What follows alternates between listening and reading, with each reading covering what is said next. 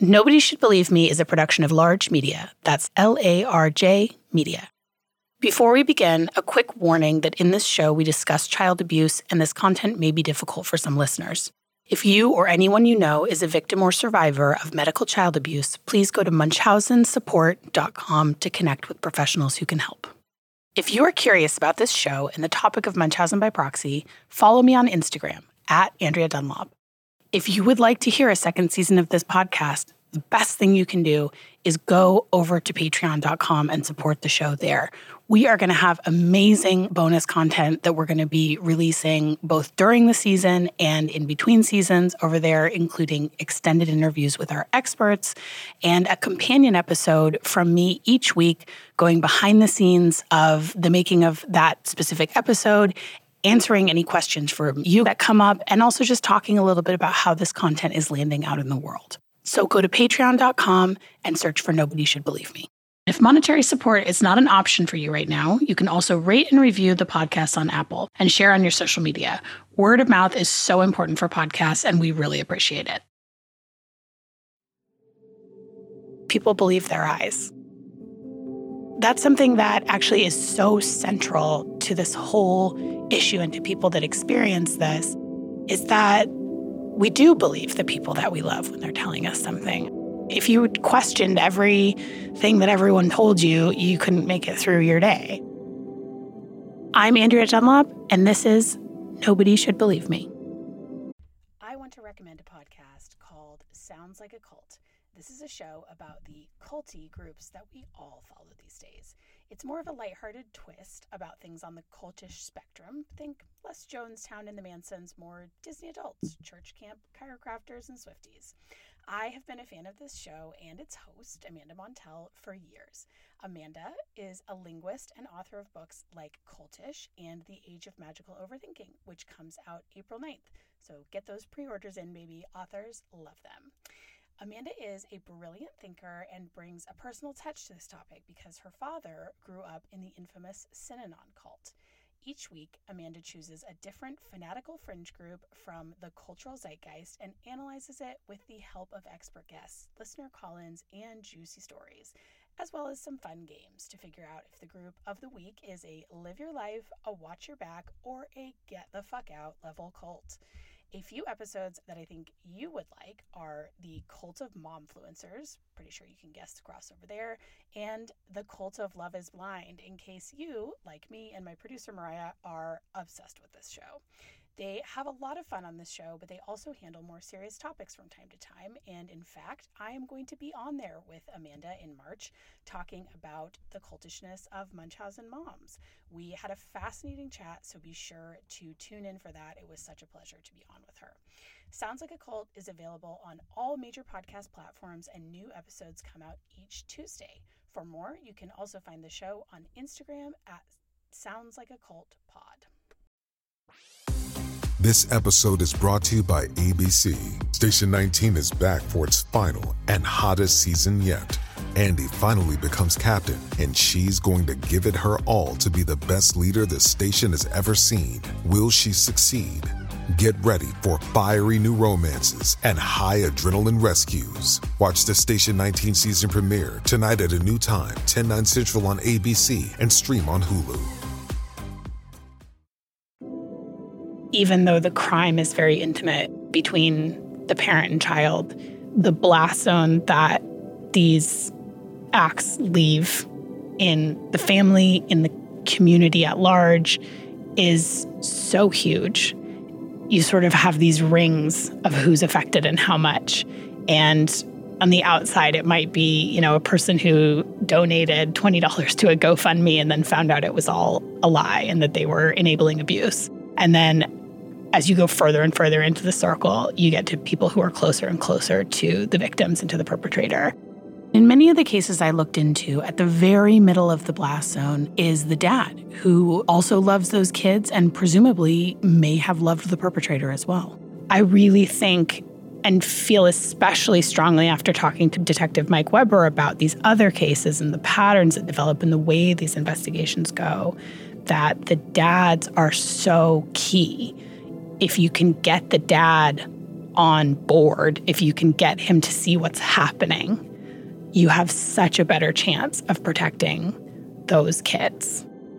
My brother in law, who has not been investigated for child abuse, was one of the first people that we talked to when we heard about the investigation into my sister. We didn't have control over how that information got rolled out.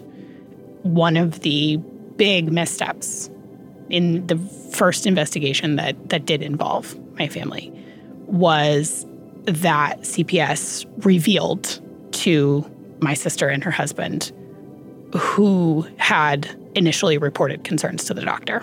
My mother's name was all over the paperwork. We wanted to get her help. We wanted to intervene, but we did not want to destroy their family. That was not our goal.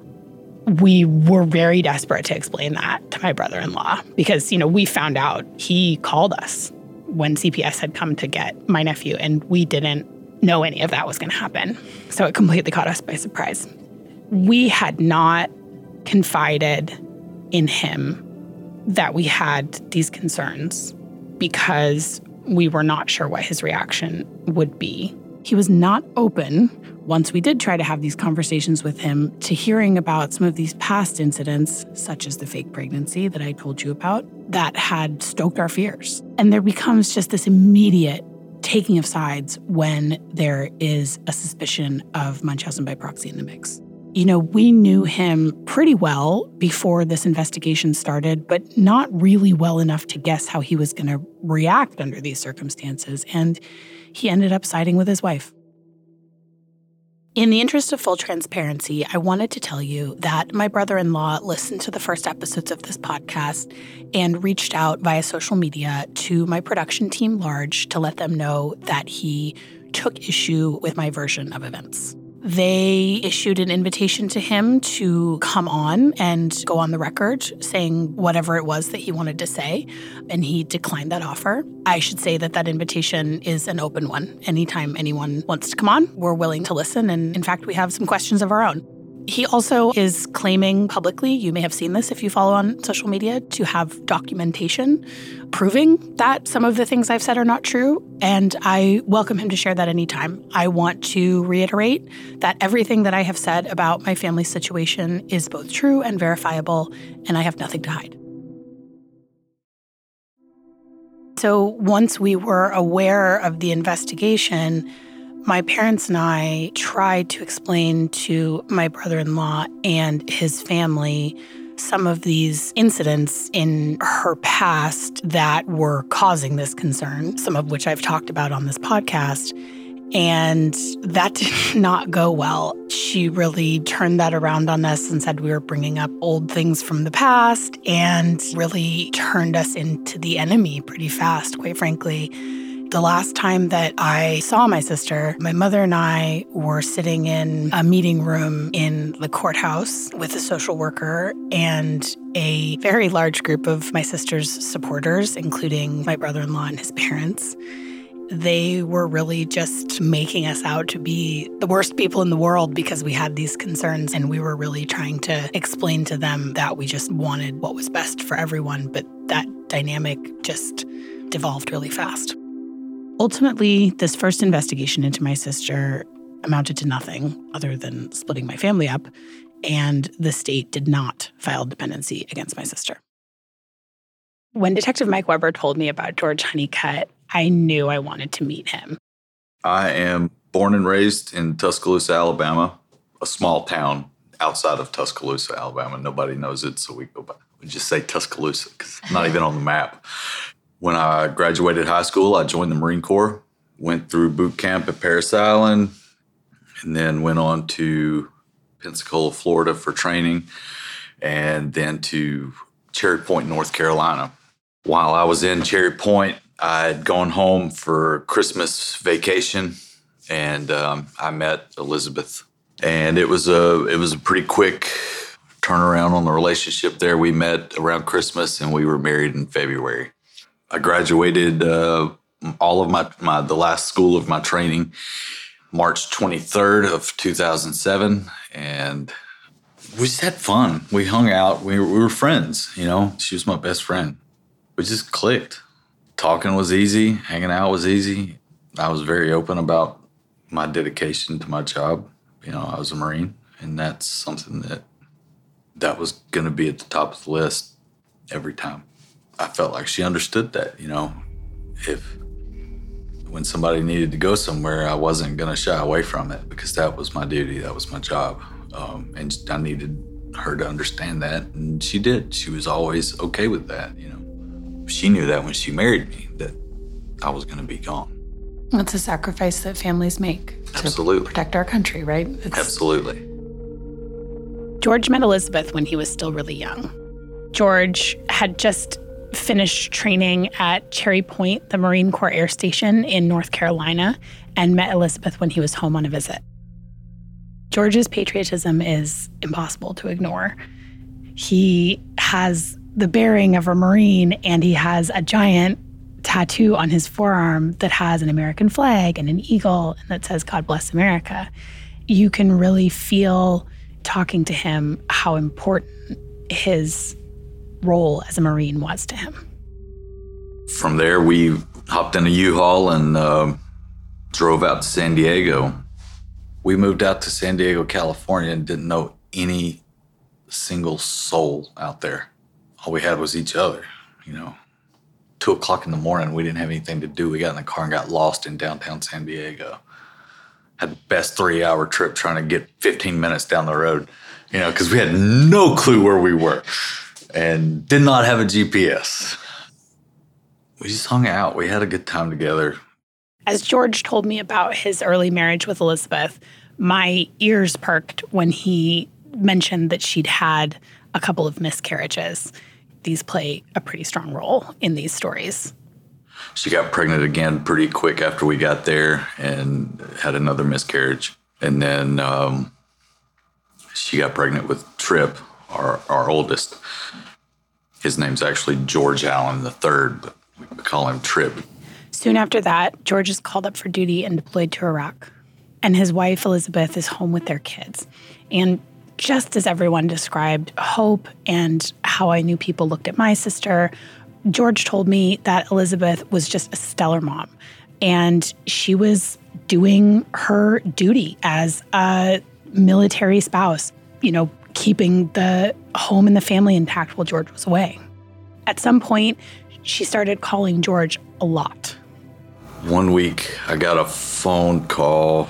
I got an emergency Red Cross message that my son had quit breathing and he was in the hospital. So they put me on the first thing smoking back to San Diego. And um, when I got home, Trip was fine. Um, he was he was breathing fine. And you know, I, I, got home, took a shower, packed a bag, and we got back on a plane and flew to Alabama to be with my family. So I was brought home from my deployment early. And that really, looking back, that was really the first sign, you know, um, all of a sudden the attention's not on Lissa anymore. Sometime after, George and Elizabeth, or Lissa as he calls her here, had their second child, Cooper. And just like Trip had been, Cooper was born premature. What was the first thing that you noticed in the moment? When was the first sort of inkling that you had that something was off? I never had it. I had complete faith in that woman raising our children while I was gone. My schedule didn't allow me to go to doctor's appointments. It didn't allow me to really spend any kind of real quality time with the kids very often. You know, you're talking 16, 18 hour days. When I was in San Diego, I was either on deployment or I was doing workups for deployment. So we were out training, you know, up in Camp Pendleton or somewhere else, you know, we're always gone. It never crossed my mind. For a perpetrator like this, someone who is deployed and away from the family for long periods of time and otherwise engaged is the perfect spouse. Here's Marc Feldman again, clinical professor of psychiatry at the University of Alabama, and a man I've gotten to know very well over the past couple of years. He is one of the world's foremost experts on Munchausen by proxy. To a very large extent, medical child abuse is a crime of opportunity. And in every society I'm aware of, mothers tend to be the primary caregivers of children. So they have an access and credibility with doctors and others that fathers may not have. The father may not be involved at all with any of the medical visits. Again, I think the issue of it being a crime of opportunity helps explain why 96 to 97% of all perpetrators are, in fact, a female, specifically the victim's mother. With Cooper's health deteriorating, George wanted to move back stateside and be closer to his family. He transferred to a Naval Air Station Joint Reserve Base in Fort Worth and worked there at a complex with these huge four separate military commands. It was a really busy place. There were more than 10,000 people coming and going at any one time. So even though he was much closer to his family, his hours were still long and the work was really demanding. So given that, Elizabeth was still in charge of the boy's health for most of the time. He'd had a feeding tube placed when we were in San Diego. He had had uh, a couple of, uh, they put the scope down his throat. I think they'd done that twice. And Cooper's health really, really started deteriorating once we got here. In my situation, or my children's situation, Elizabeth had the doctors wrapped around her finger. She'd show up to the hospital with the kid couldn't stay awake. He was half the weight he should have been, couldn't hold his head up, he had this helmet on. She created the symptoms. They weren't symptoms, they were side effects of a drug. Unless the doctor sees that medication being administered and the mother doesn't tell him, it's a symptom, not a side effect. So the doctor's gonna try to treat the symptom. Doctors can be fooled, they're human they're just as human as you and me or anybody else out there, you know. And we all make mistakes. I don't blame the doctors. The doctor was trying to make my kid healthy, and I appreciate that. If we are going to see any change happen, people have to understand that it is a conscious action taken by the mother every time they do it. And it's a selfish, cruel thing to do. I mean, Cooper was tortured. George will never forget the day that everything changed. Uh, this was a Saturday. I come home. I think I got up at like two o'clock that morning and went to work. And I get home about four thirty that afternoon. It's hot. It's the middle of the summer. It's just scorching hot, and I'm exhausted because I've been on a flight line all day. No shade, just in the heat, in these airplanes. You know, baking. And uh, I just want to sit on the couch in the AC for a little bit in a pair of gym shorts and relax. Well, she decides we need to go take family pictures at the park. And she tells me, uh, you need to go get ready so we can go take these pictures. I'm like, I really don't want to take pictures today. I just want to relax. I'm exhausted. I'm tired. She's like, well, you need to get up and go get dressed. We don't know how much longer we're going to have with Cooper. You need to go get dressed. So she was using it to get what she wanted out of me, too and she would guilt trip me. What did I do? I got my little happy ass up, went, took a shower, got dressed, and we went and took pictures. That Monday, he got a call from his mother while he was at work, and she told him something really shocking that she had found a medication that was meant for his other son, Trip, buried in a cup of yogurt that Elizabeth had been intending to feed Cooper. This phone call sent George reeling. And as he often did when he felt overwhelmed, he went for a run to try and process what his mother had just told him. When I got home, and she was starting dinner and she was acting kind of strange. And I went into the boy's room. She kept Trip's medicine in the top drawer of a dresser. And I went in his room and I opened that drawer up and I, the medicine was still sitting there. So I grabbed it and I went out. I was like, hey, Lissa, um, Trip's medicine's still here. How is he going to take it? He's in Alabama with our parents. And she's like, oh, I gave them some. That's just some extra we had. So I just, you know, we didn't need to send all of it. I was like, oh, okay. The, just the way that she responded to me, I could tell she was instantly nervous. You could hear the shaking in her voice.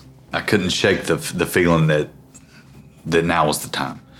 By the time I determined that I needed to confront her right now. I was half a mile from the house. So I sprinted back home. I walked in the door he just panting out of breath. I was like, hey, let me ask you something. And then I just asked her, I was like, have you been giving Cooper Trip's medicine? She said, no. Said, okay. And I picked him up. I said, so if I take him to the hospital right now and have him drug tested, is he going to test positive for anything that's not supposed to be in his system? She just kind of looked at me. She said, yes. She said, but it was only one time. It was only one time. I was just so stressed out, and you weren't here, and I didn't know what to do. I didn't say another word. I grabbed Cooper, I grabbed his bag. We went into the bedroom. I closed and locked the door. I went into the bathroom, closed and locked the door, and went into the closet and closed the door. And I called 911. What did you say to the 911 operator? My wife's been poisoning my children, trying to kill them. What I want to point out here is that this is not how these stories usually go. The father does not usually have this clear of a grip on the situation. George was incredibly direct in his assessment of the situation and in the action he took immediately once he realized that Elizabeth could be a danger to his children. She's going to be trying to come get these kids here pretty soon, and I need some help not letting that happen. George understood that his wife was a threat to their children, but that is not what the police saw when they arrived. They saw an attractive young mother who was under duress. George went into extensive detail about what happened next and the many ways in which he ran up against a brick wall with both CPS and the police as he tried to address the situation with Elizabeth. The case was eventually referred to a detective in the Crimes Against Children unit, but George understood immediately that he was not taking it seriously. I scheduled a meeting with him and his supervisor. I presented a uh, PowerPoint presentation and uh, about an hour long worth of evidence, pictures, emails, messages, text messages, phone calls, medical records, pretty much presented the entire case to them. Everything they needed to prosecute her. They, you know, they were like, well, we're gonna we're gonna talk with some people and we're gonna see what to do with this. That's when Mike Weber showed up. That's when progress started being made. Mike is actually how I learned what it really was, what medical child abuse really was there comes a moment in every case, and, and, and, the Hunnicut case is quite different for the fact that family court again was ignoring the fact that she was criminally charged and uh, she was about to get unsupervised visitation. It came to a point where I had to make a decision do I have enough evidence? And at the time, thankfully, I did. Um, you know, an arrest warrant is based on probable cause. Do I have probable cause to believe that she's committed a crime? Will a judge read my arrest warrant affidavit and agree with me that there's probable cause that she's committed a crime? Uh, thankfully, in that case, gave them my affidavit, and they agreed that I had probable cause. So did the judge, and we were able to get that arrest warrant. And I think she got arrested showing up to get the kids.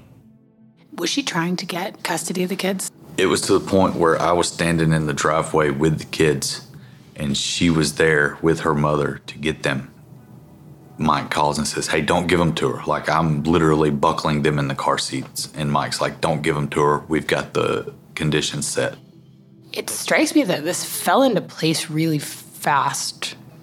It it is a it's a hard leap to go from this is someone I love and they're doing this really monstrous thing.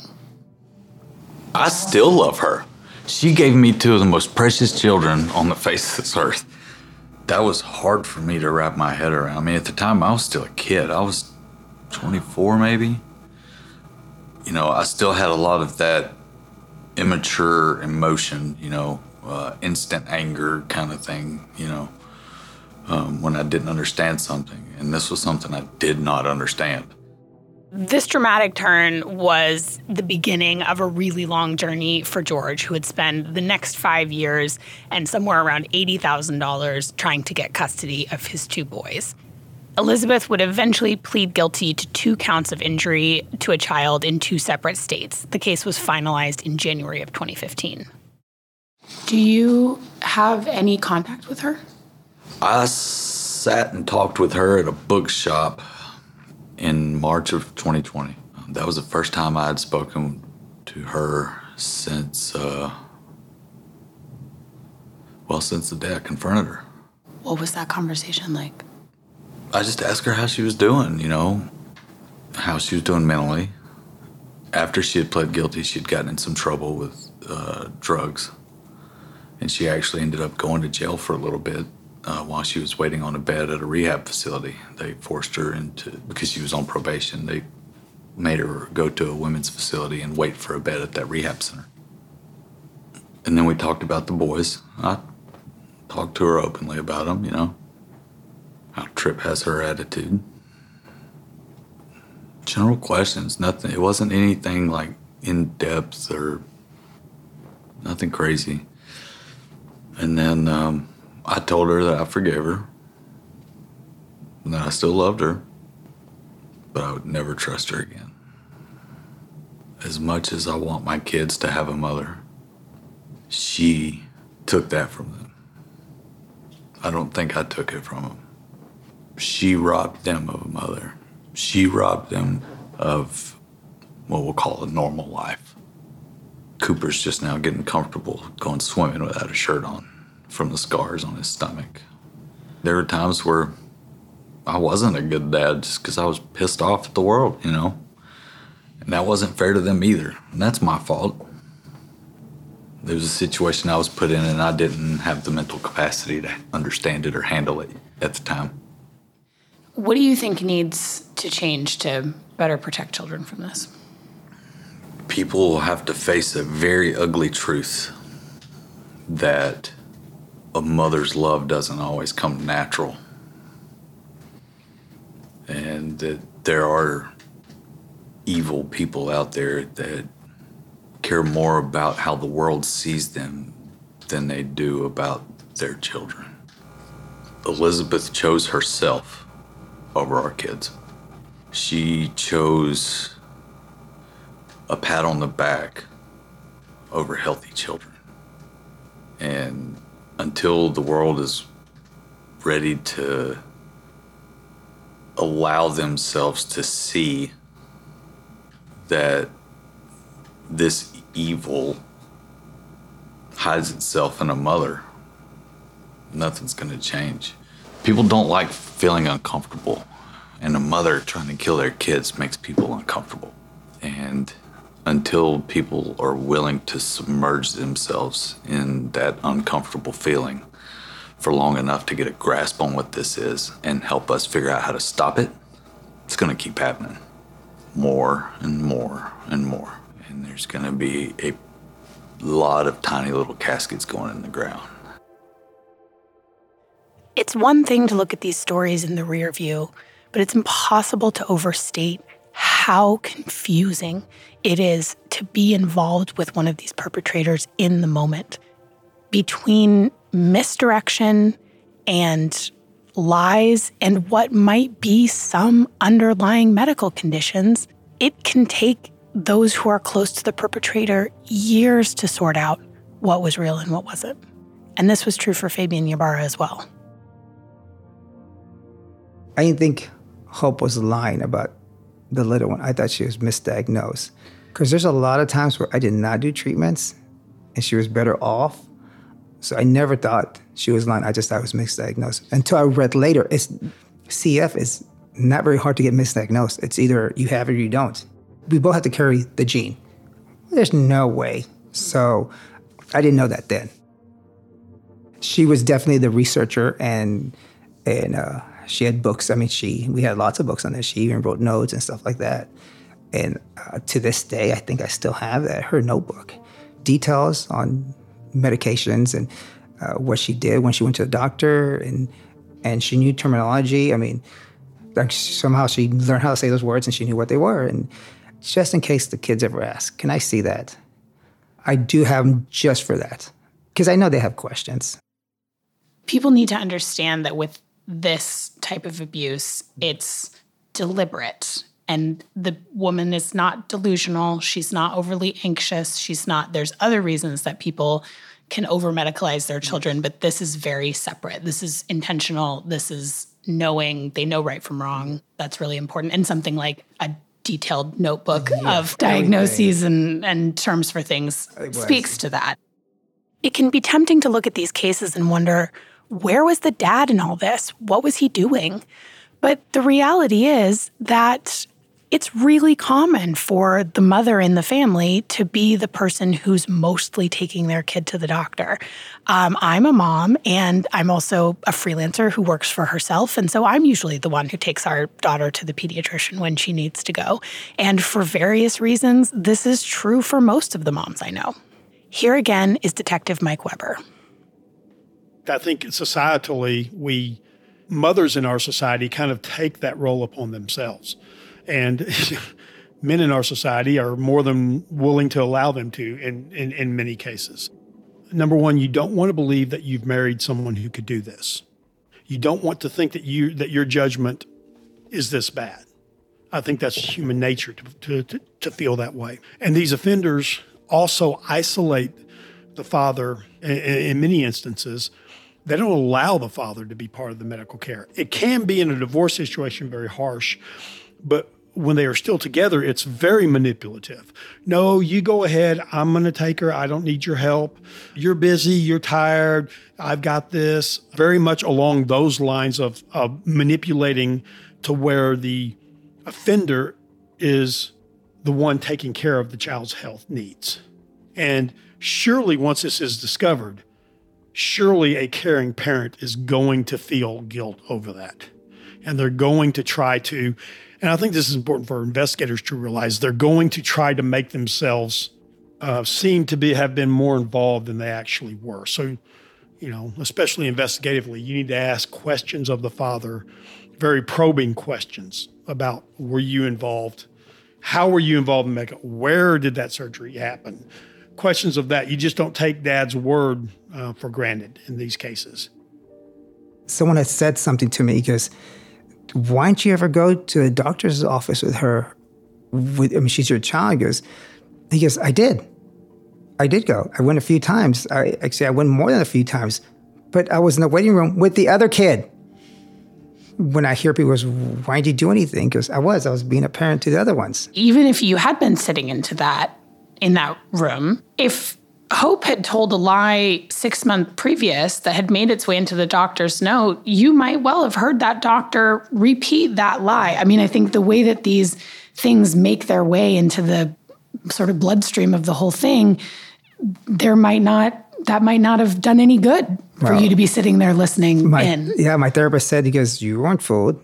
I mean, you were, but so was the doctor. Right. So were the doctors. So was everyone. Yes. He goes, so when you say, why didn't I know? He goes, even the medical professional yeah. your child bought into it. So he goes, yeah, you had, you had no clue. And like you said, the doctors just read off notes. I, I, I always think of it as a, as a, as a, a game, like a computer game. You fall into the reality of the game. After everything happened, I didn't know who to blame. I was angry at everybody. And I did get blamed by some of my friends people don't understand after all the aftermath, I still had to raise three kids, and they don't understand that part. But I still had a job to do. Yeah, when everybody starts saying what she has, and I, I knew the word Munchausen. I did not know the word by proxy. Her mom first told me she has Munchausen. I go, and I was like, "Are you sure?" He goes, "Yes." I think when I was going through this, and before I ever really met other professionals who were working on it or you know other people who'd been involved with it i thought boy i have the weirdest story in the world. Nothing like this has ever happened to anyone else. I feel like i'm the only i feel like we're the only family. And then i'm like oh no they all sound like this. Yeah. it's a playbook. If i wasn't involved in the story i would definitely feel sorry for her. I don't think she's ever apologized. With my child she was like i don't know. I had nothing to do with it. And she was more afraid of losing no, she was more afraid of she got found out than anything. It was just frustrating that she never acknowledged anything. She was never sorry for what she did. She never showed any remorse. Uh, I don't think she was ever sorry for what she did. It's not the little one who got the brunt of it, it's the two older ones. It wasn't easy to open up to me like, hey, so where's mom? Or where's mom doing? Of course they knew. And I just wasn't, I wasn't ready. And sometimes I had to go to therapy to figure this out, how to approach them. And now they can ask me anything, but uh, they can ask questions. I don't think they want to. I think they're a time in their life where they're okay. They don't need a disruption. I'm sure it bothers them. But I think when they're ready to talk to their mom, I think I think they'll be ready when they want to be ready. Right now, it's not the time. But I'm supportive. If they ask me questions, I will answer them. I still have a couple letters from her apologizing for putting me through this. I don't know if it was me raising the kids by myself or everything else. I still have that letter just in case, just in case the kids ever ask, What did you do? What was your part in it? I think it's important to remember that families can still heal even when the wounds have been really deep. I really wanted to talk to Fabian about how he talks to his kids now, who are the older two are now of age, and the youngest is in her last year of high school. It's still not a closed chapter in this saga. So, so it's still going on. I did bring people in, and I did bring people in that I thought they can help them my mom and sister are great. Someone, I think my sister told me, goes, get as many people to love them as possible. But goes, that's not that's not a bad thing. Because one player is out of the game, but the other ones are still in there. So that's what I did. I'm a very trusting person by nature, but it's hard when I know a lie. I was like, oh my gosh, what else are they lying about? It's not hard to form relationships with other people, but I just don't want to sometimes, or like sometimes I just don't want to talk to anybody people have asked me, because what would you do different? Because I don't know. I don't know. Uh, they're so cunning and they cover their tracks well. And if you're looking for it specifically, then yeah, maybe. But I mean, there's just a layer of lies, and uh, you may catch one or two, but that's just uncovering the whole root system of lies. It's a horrible disease, and it is a disease. They're sick. It's the innocent ones that have no clue. You trust somebody with all your heart and they betray that trust. I pray for her, but dang, she she screwed up a lot of people. I did say this uh, before, and, and, and even though I do forgive her, I cannot forget. Uh, the other two children, I can't see their scars. I'm sure there's tons of emotional scars there. The other one, I can see her physical scars. Thank God she's a very strong, independent woman. At the end of the day, I think I did okay with them. I think they're going to be okay. And then what I would tell everybody else is that's going through this is uh, just love them. I just that's the best thing I can say. Just love them. Because of the nature of these crimes, there can be an intense us versus them dynamic that develops within families. And it was incredibly heartening to me to hear how positively Fabian spoke of the Putcher family and how positively the Putcher family spoke about Fabian, even after everything they've been through. I know how tempting it is to put the blame on someone. And they have clearly risen above that and put the kids first. And that's the best thing that anybody can do in one of these situations. I left these conversations feeling really hopeful for these kids despite the fact that I know that they've been through an incredible trauma. I also know, you know, in talking to Fabian about the conversations that he has with them and the conversations that he anticipates having with them, there's going to be a trail for them to find. My sincere hope that it's been helpful for Fabian and the Putchers to talk to me. I know it's been helpful for me to talk to them. I'm unbelievably grateful of how generous all of these people were with their time and with their stories. I also hope that this might provide some context for Hope's kids and also, obviously, for any other survivors that are looking to understand their life. Next time, we are going to talk to two more dads whose stories went very differently. I want to give you an update on where I was in trying to get an interview with Hope Ybarra. After I initially reached out to her, she said she'd consider it and then ultimately let me know that she didn't not want to do an interview. But the longer I spent with this material and the deeper I got into the podcast, the more obsessed I became with talking to her. It felt like this conversation was going to close some kind of loop for me that I needed to be closed. And furthermore, I felt more and more uncomfortable about spending so much time talking about a person's life without ever getting their voice in there. And I really felt like this whole project could have more of an impact if we heard from Hope in her own words. If you've been listening to this podcast and some of the details sound very familiar to you from your own life or someone that you know, please visit us at munchausensupport.com. We have resources there from some of the top experts in the country, and we can connect you with professionals who can help. Nobody Should Believe Me is a production of Larj Media. Our lead producer is Tina Knoll. The show was edited by Lisa Gray with help from Wendy Nardi. Jeff Gall is our sound engineer. Additional scoring and music by Johnny Nicholson and Joel Shupak. Also, special thanks to Maria Paleologus, Joelle Knoll, and Katie Klein for project coordination. I'm your host and executive producer, Andrea Dunlop.